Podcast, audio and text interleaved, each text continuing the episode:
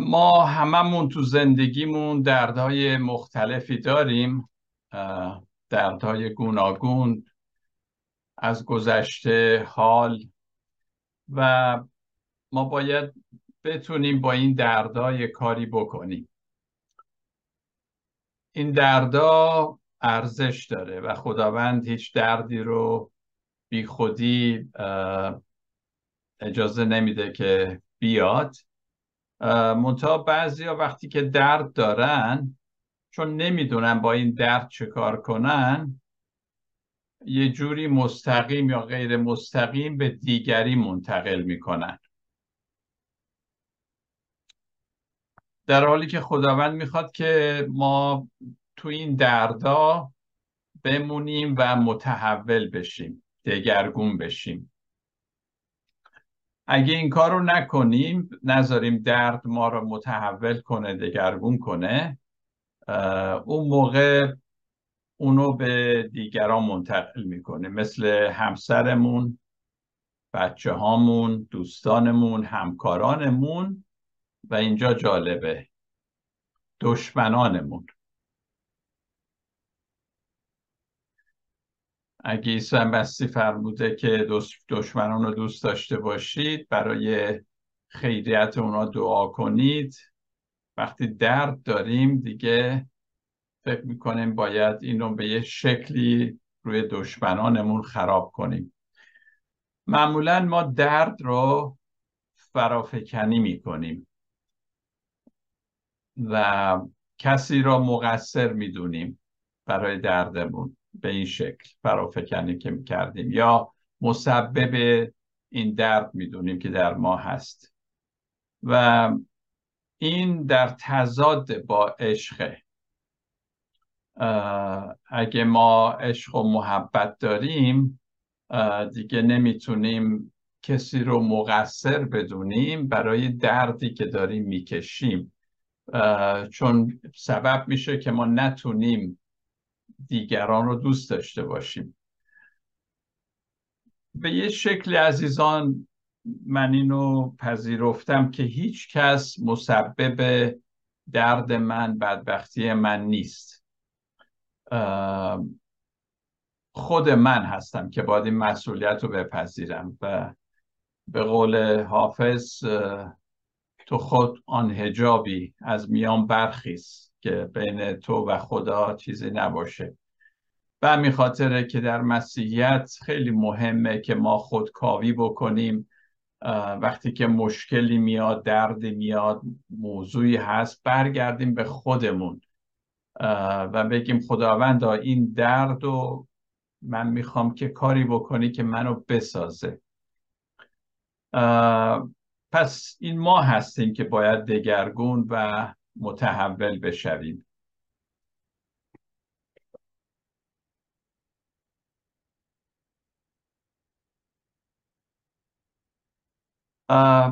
بنابراین پیام عیسی مصلوب در واقع روی صلیب نسخه ای بود برای دردهای ما که وقتی در درد هستیم ما چه باید بکنیم؟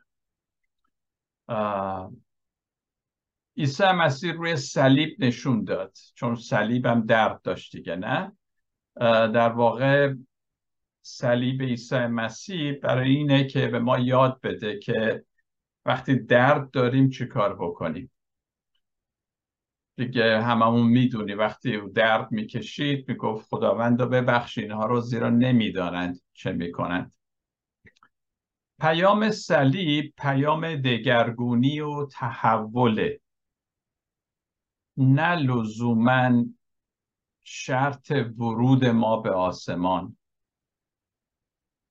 اگه ما همین حالا در اون آسمان نیستیم در ملکوت نیستیم اینکه من به مسیح ایمان آوردم و اون مصلوب شده که یه روز در آینده من برم به آسمان این یه جوری همخانی نداره با کل پیام انجیل و پیام صلیب.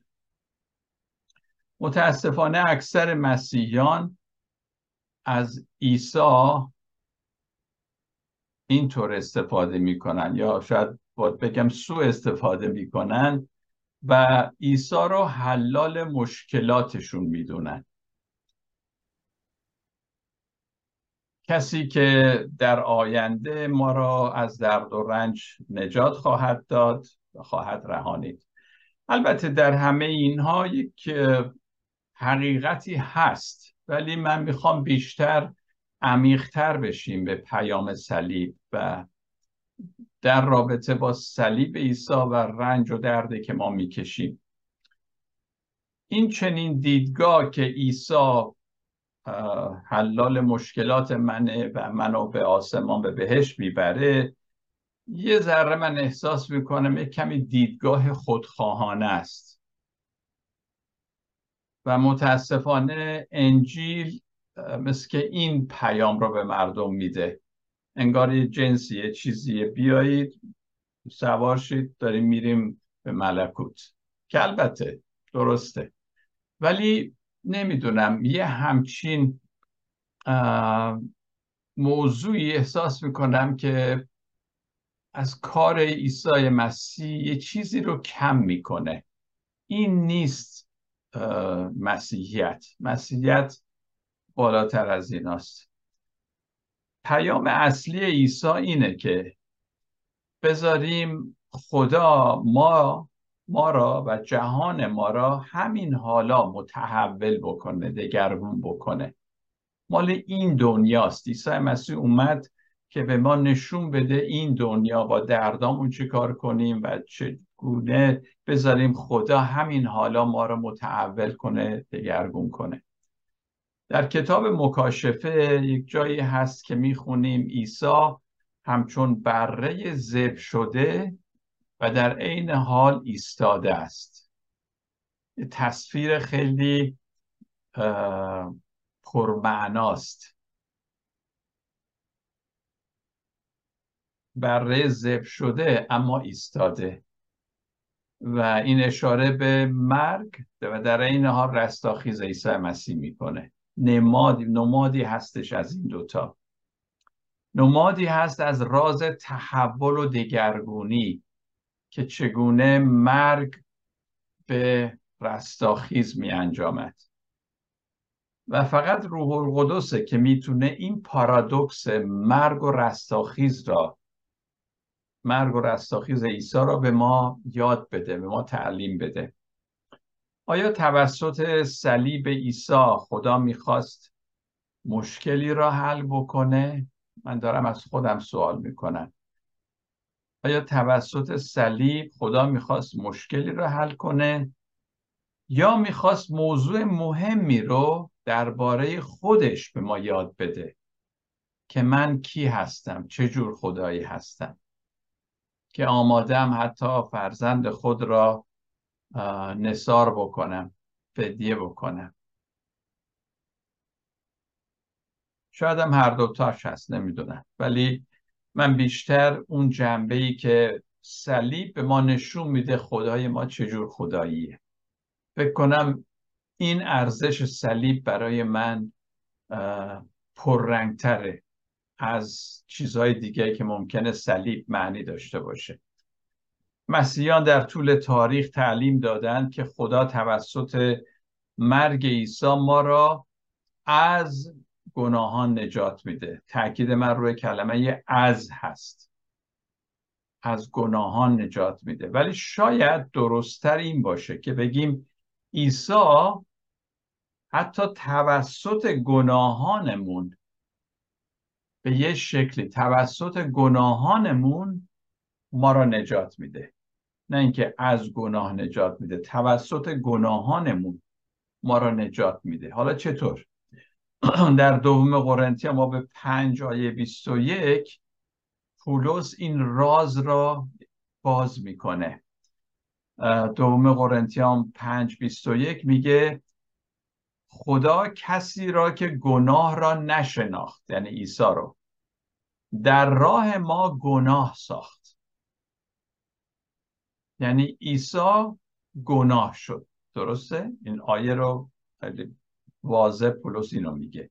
در راه ما گناه ساخت عیسی رو تا ما در وی پارسایی خدا شویم. به یه عبارت دیگه میشه گفت عیسی خودش گناه میشه. شیرجه می‌زنه توی گناه توی مشکل توی درد. اینا رو به جانش می‌خره. تا به ما نشون بده که ما هم چگونه باید مشکلات خودمون رو حل بکنیم و با درد خودمون چیکار بکنیم. ما معمولا عادت داریم یا دیگران را قربانی بکنیم مقصر بدونیم یا اینکه خودمون نقش قربانی رو بازی کنیم و کاری کنیم مردم دلشون به حال ما بسوزه. وقتی که درد هست در میاد ولی هیچ کدوم اینا درست نیست. نه باید فرافکنی کنیم که بگیم تقصیر اونه دیگران را به این شکل بکوبیم قربانی کنیم و نه اینکه خودمون قیافه مظلوم و قربانی به خودمون بگیریم نقش قربانی رو بازی کنیم. اینها نه فقط درد رو از بین نمی‌بره مشکل را حتی بزرگتر می‌کنه. اما عیسی رو می‌بینیم که درد را به جانش خرید. خودش درد شد اصلا. تبدیل به درد شد. تا آن هنگام که درد او را به قلم روی بالاتر ببره که همانا رستاخیزه. یعنی مرگ او همراه با درد تبدیل شد به رستاخیز. ما در انجیل نمی‌خوانیم که عیسی دل به حال خودش سوزونده باشه که وای بر من اینا چیکار دارن با من می‌کنن؟ و یا اینکه اگه اونو زحمت میدن به درد میارن کینه به دل بگیره. و مثلا وقتی که مصلوبش کردن بگه شاگردان من ببید منو چیکار کردن؟ حالا بر شماست که انتقام منو از اینا بگیرید. یکم مجسم کنید. عیسی همچین حرکتی می‌کرد رو صلیب. خیلی عادی و نرماله. معمولا حتی رهبران بزرگ این کارو می‌کنن که انتقامشون رو بگیرند پیروانش. ولی هرگز از پیروانش چنین چیزی نخواست. اون مظهر عشق و شفقت و بخشش بود. ای پدر اینان را ببخش. زیرا نمی‌دانند که چه می‌کنند. درد خودش رو قبول کرد. درد رو به جان خرید. و کسانی که او را به درد آورده بودند طلب آموزش و بخشش براشون کرد. جدا من فکر می‌کنم اگه اینطور ما در رفتار روزانه عمل بکنیم ایساوار زندگی کنیم. به همین خاطره که من عیسی مسیح رو الگوی خودم می‌دونم. نه فقط نجات دهنده من که منو نجات داده و من به این خوشم که منو می‌بره به بهشت بلکه الگوی منه. تو همین دنیا الگوی منه. اگه الان او الگوی من نیست نمی‌دونم فقط همین که خب دلمون خوشه که وقتی مردیم میریم به آسمان نمی‌دونم احساس می‌کنم که این جور طرز فکر کاملا با مسیحیت با مسیحیت صد درصد همخانی نداره. یه چیزی جا شد اگه عیسی رو به این شکل ما نشناختیم. چند نکته می‌خواستم راجع به رابطه فیض خدا با مرگ و رستاخیز عیسی و همینطور مرگ و رستاخیز در کائنات در همه عالم. صحبت بکنم. نکته اول اینه که خوبی خدا این مهربانی خوبی خدا فاصله میان کائنات را بدون استثناء و اولویت و که این خوبه اون بده این کی چیه همه جا رو پر کرده. در کلام خدا داریم که جلال او تمام خلقت رو پر کرده. فاصله میان هر چیزی در واقع فاصله نیست. چون تو اون فاصله روح خدا هست. روح خدا که همه جا رو پر کرده یعنی همه فواصل رو هم پر کرده. خدا در واقع عشقی است که مانند چسب تاریکی و روشنایی هر چیزی را به هم میچسبونه. این این عظمت خوبی و نیکی خداست. خدا یه انرژی آزادی است که همه مرگ را تبدیل به زندگی می‌کنه. وقتی می‌گوییم مسیح تمام قرض را یک بار و برای همیشه پرداخت در ابرانیان می‌خونیم یعنی که کار خدا اینه که همه نواقص عالم هستی و کائنات را پر کنه از میان برداره در واقع. یک بار و برای همیشه عیسی مسیح کاری کرد که بی‌نظیر. کار خدا مگه غیر از اینه؟ کار عشق مگه غیر از اینه؟ و این کلام خدا اسمشو فیض گذاشته. فیض کاریه که خدا انجام میده تا آنچه را که او با عشق آفریده و به اونها حیات بخشیده جام بخشیده تا ابد محفوظ نگه داره. این کار اینو بهش میگه فیض خدا. فیض یک چیز مثبتیه. فیض تخریب نمی‌کنه. فیض قدرت حفاظت و نگهدارندگی داره. فیض چیزی نیست که خدا به کسی میده. من بیشتر فکر می‌کنم فیض اصلا یعنی خود خدا یعنی خودشون میده. اگر قراره به چیزی بده به کسی بده. فیض ماهیت خدا رو به ما نشون میده. یعنی ببینید عزیزان همه کلمه خدا رو ما به کار می‌بریم. ما به کار می‌بریم دیگران به کار می‌برن مسلمون به کار می‌بره مسیحی گبر بودایی همه به کار می‌برن. ولی واقعا همین واژه فکر می‌کنید می‌تونه نماد واقعی و صد درصد خدا باشه. و فکر می‌کنم هر کسی خدا رو یه جوری مجسم می‌کنه وقتی این واژه خدا رو به کار می‌بره. اگه واژه خدا به معنی فیض به کار نره اون واژه ناقصه. چون خدا یعنی فیض. اگه خدا رو جور دیگه ای ما استنباط می‌کنیم وقتی این واژه به کار برده میشه در واقع خود خدا رو ما نشناختیم. این واژه رو داریم علکی به کار می‌بریم.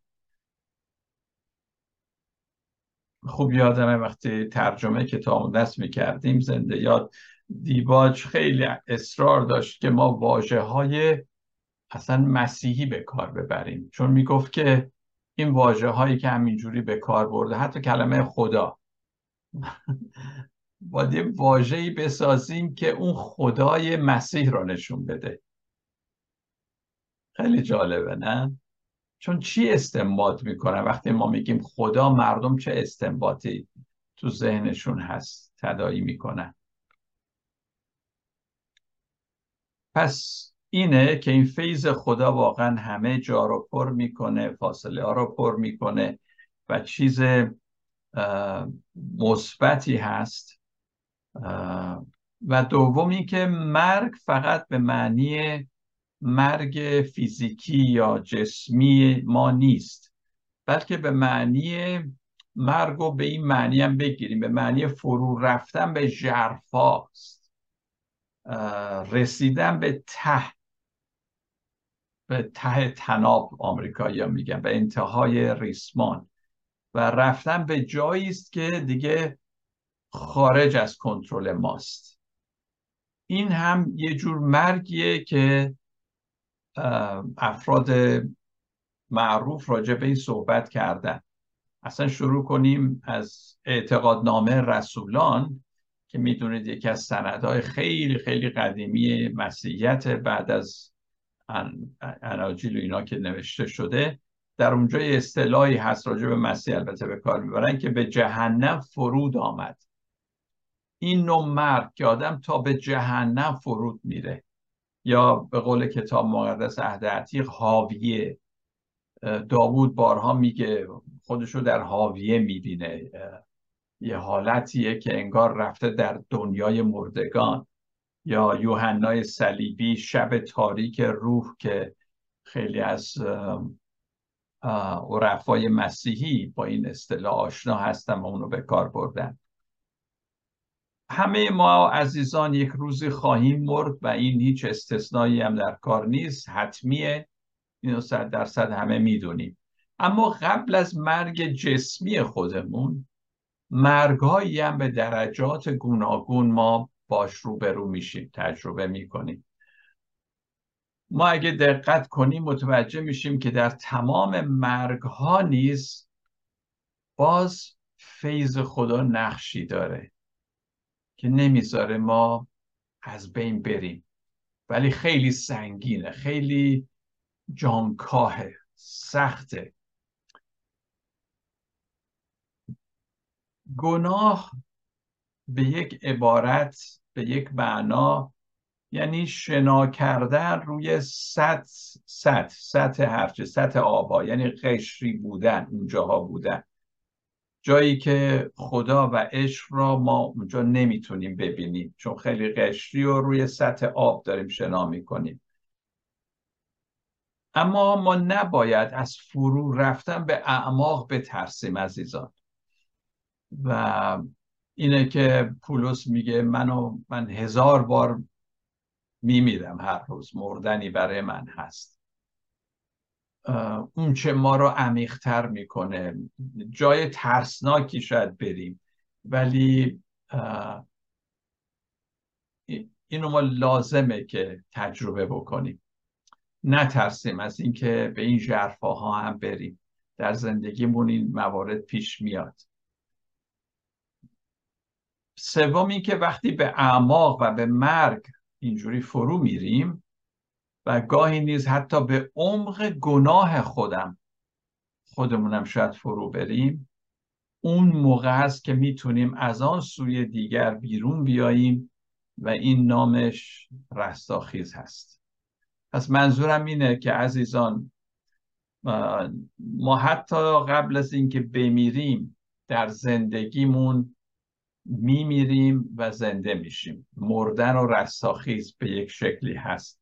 این مرگ و رستاخیز روشی هستش یک پترنی هستش که خدا به کار می‌بره.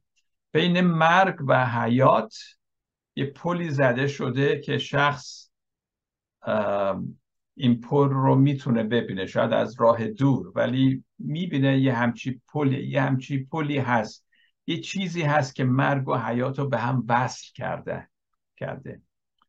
آنچه ما از منبع موثق می‌تونیم بفهمیم یعنی از عارفان مسیحی کلا عارفان یا کسانی که تجربه اینو داشتن که برای چند لحظه از بدنشون جدا شدن. Near death experience به انگلیسی میگن.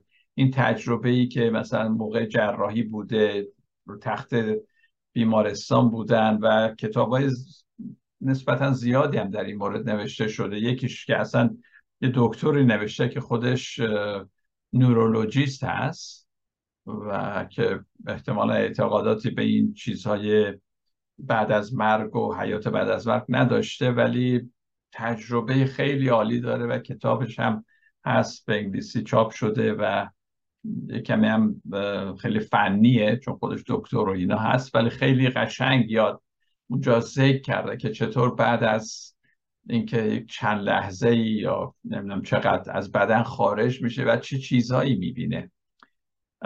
اینا همش گواهی میده که ارتباط بین مرگ و حیات مرگ و رستاخیز. و جالب اینه این افرادی که چنین تجربه ای داشتن اینقدر با هیجان و خوشحالی راجع به این صحبت می‌کنن. که این انگار پاشون رو گذاشتن به اون طرف حیات و دوباره برگشتن. یه مزه مزه کردن و برگشتن. ما متوجه میشیم که یه چیزی هست. یه کسی هست که این ورته میان مرگ و زندگی رستاخیز رو پر می‌کنه. یعنی اینها رو به هم رب میده. اینا به هم مربوطن.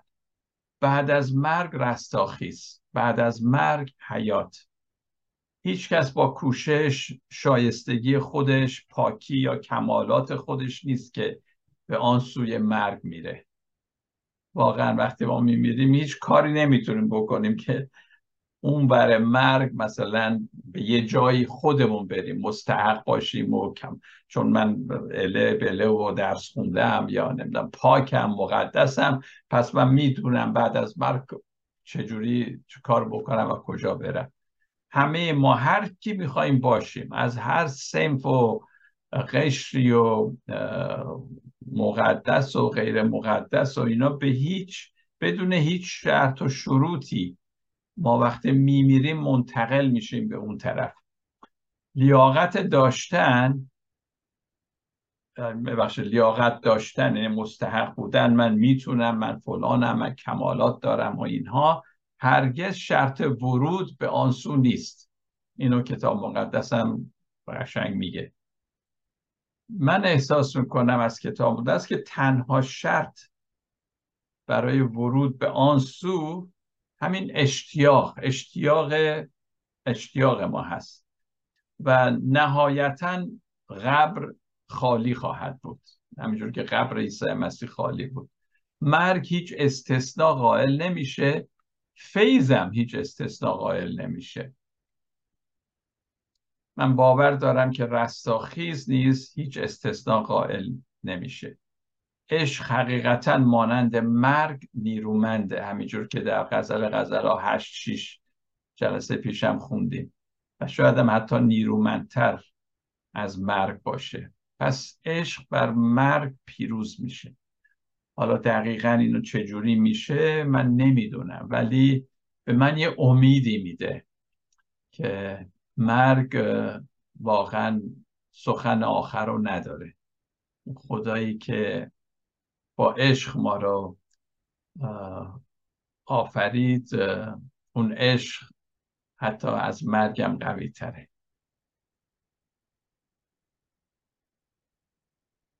شما حتما این داستان موسا که از یهوه می‌خواد که جلالش رو بهش آشکار بکنه با این داستان آشنا آشنایی دارید؟ خروج باب سی و سه هست. و وقتی که موسا از خداوند می‌خواد که جلالش رو نشون میده بده خدا به طرز عجیبی این کارو می‌کنه. براتون می‌خونم از خروج باب 33 آیه 22 و 23 بعد خدا به موسی این چنین میگه اینک نزدیک من مکانی هست که آنجا می‌توانی بر صخره بیستی. چون جلال من بگذرد تو را در شکافی در اون صخره می نهم شکافی در اون صخره. و با دست خود تو را می پوشانم تا آنگاه که بگذرم. سپس دست خود را برخواهم داشت و تو پشت مرا خواهی دید. اما روی من دیده نخواهد شد. خب موسی خواسته بود که جلالش رو ببینه. خدا میگه من تو رو در شکافی می‌ذارم دستم رو میارم و تو رو میپوشونم. وقتی عبور می‌کنم بعد تو بعد از اینکه عبور کردم گذشتم اون موقع نگاه می‌کنی و پشت منو می‌بینی. این منو به این یاد به یاد این حقیقت میندازه که عزیزان ما هر چقدر خدا رو بشناسیم دیگه بیشتر از این نمی‌شناسیم که خدا پشت خودش رو نشون میده وقتی که از ما میگذره در واقع. یعنی کاملا ما نمی‌تونیم خدا رو بشناسیم. و نهایتا این شناختی که ما داریم یک شناختی ناقص غیر مستقیم و فقط به این حالت که از پشت خدا رو می‌بینیم در ضمن اکثر اوقات وقتی خدا میگه آنگاه که گذشته یعنی وقتی خدا گذشته بعدش ما متوجه حضورش میشیم تو زندگیمون. در زندگیمون ما گاهی اوقات با خیلی از مصائب روبرو میشیم که اون موقع خدا رو نمی‌بینیم و حتی شاید بی ایمانم بشیم. خداوندا کجا هستی؟ و بعد وقتی اون موضوع تموم میشه انگار پشت خدا رو می‌بینیم که نه با ما, با ما بوده اون موقع. منتها ما نمی‌دیدیم. حالا که داره عبور می‌کنه از پشت می‌بینیم که خدا نزد ما بوده حالا داره میره. مثال هایی بزنم. مثلا عزیزانی که امراض مختلفی داشتن و مجبور شدن در بیمارستان جراحی بشن و اینها. خب موقع جراحی آدم دلهوره داره ترس داره. اما در این حال باید بگیم که خدا اونجا حاضره. حتما بعضی از شما شاید این تجربه رو داشتید. ولی پس از تمام این جریان ها و عمل و اینها متوجه میشیم که خدا انگار حضور داشته.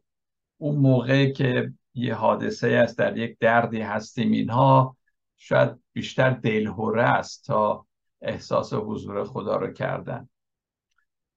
به طور کلی عزیزان اساس ایمان ما بر, بر تاریخ نجاتی است که ما در کتاب مقدس می‌بینیم. یعنی اونچه که در گذشته خدا انجام داده ما اطمینان میده که این روش همینجور ادامه داره. این خروج و نجات از مصر مرگ و رستاخیز عیسی مسیح اینا به اصطلاح الهیدانان میگن تاریخ نجات. خدا همیشه اینجوری عمل می‌کنه. بنابراین همین خداست که در زندگی ما هم همینجور عمل خواهد کرد. و معمولا پس از اتفاق که افتاده و اینها ایمان شکل می‌گیره و امید به آینده از اون شکوفا میشه. پس از اتفاق هست که ما متوجه میشیم در طول اتفاق خدا همیشه با ما بوده و هدایتمون کرده. اما در اون زمان که در تنگنا هستیم و, و حالا در بیمارستان یا هر موضوع دیگه ای که باشه خدا شاید احساس خوبی نداریم اما در واقعیت اینه که در اون جریان خدا بوده و همونجور که موسا رو می‌ذاره اونجا در اون پناهگاه یا بگیم در اون درز شکاف می‌ذاره ما هم در اون شکاف هستیم و وقتی خدا عبور می‌کنه بعد متوجه میشیم. شاید همه نتونن. درست این مثل چطور بگم مثل دوستی میمونه که مثلا بدون اینکه ما بدونیم پول ریخته به حسابمون. و شاید هم ناشناسه نمی‌دونیم کی این کار رو کرده خدا جوریه. بدون اینکه ما بدونیم یه کاری برای ما داره انجام میده. ولی اون موقع محسوس نیست که بعدا می‌فهمیم. معمولا هرچه از عمر ما بیشتر میگذره متوجه این موضوع شاید بیشتر میشیم. بهتر از حضور خدا مطمئن میشیم. ولی ادهی هم هستن که این احساس حضور خدا رو ندارن به هر دلیلی.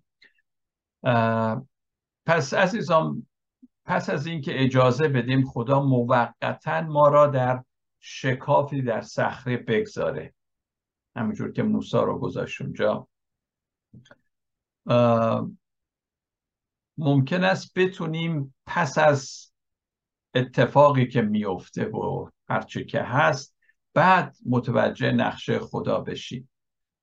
برای همه ماها ممکنه این این واقع صورت بگیره. یه همچین تجربه ما داشته باشیم. بعد از اونه که ما بر میگردیم و میگیم واقعا خدا اینجا بود. مثل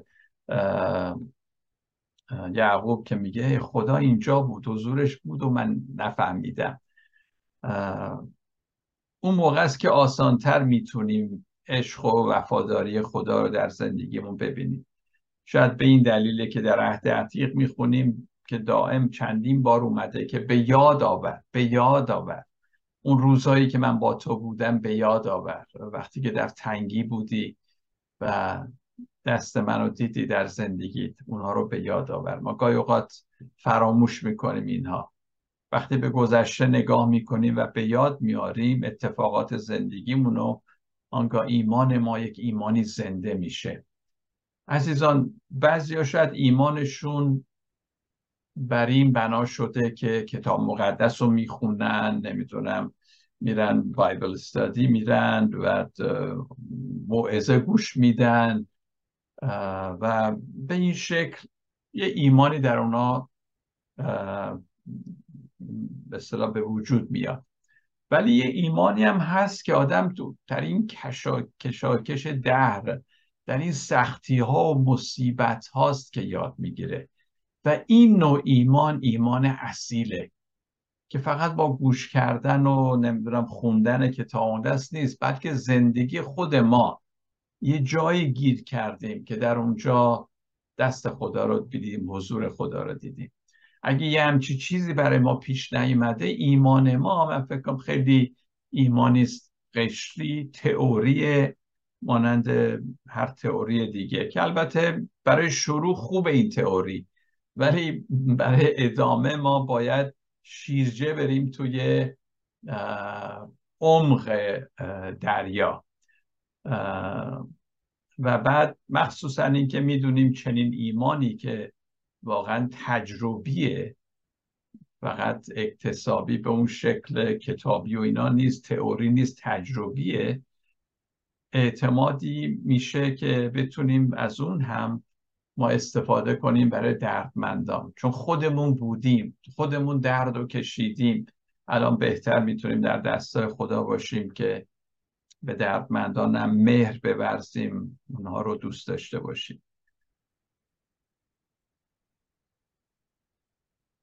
این یعنی کسانی که مرض جانکاه دارند ضعیفند مطرودند دلشکستند فقیرند. وقتی ما یک چنین ایمان پخته ای داشته باشیم دل ما هم به سمت اینجور اشخاص میره. احساس می‌کنیم که می‌تونیم اونها رو درک بکنیم.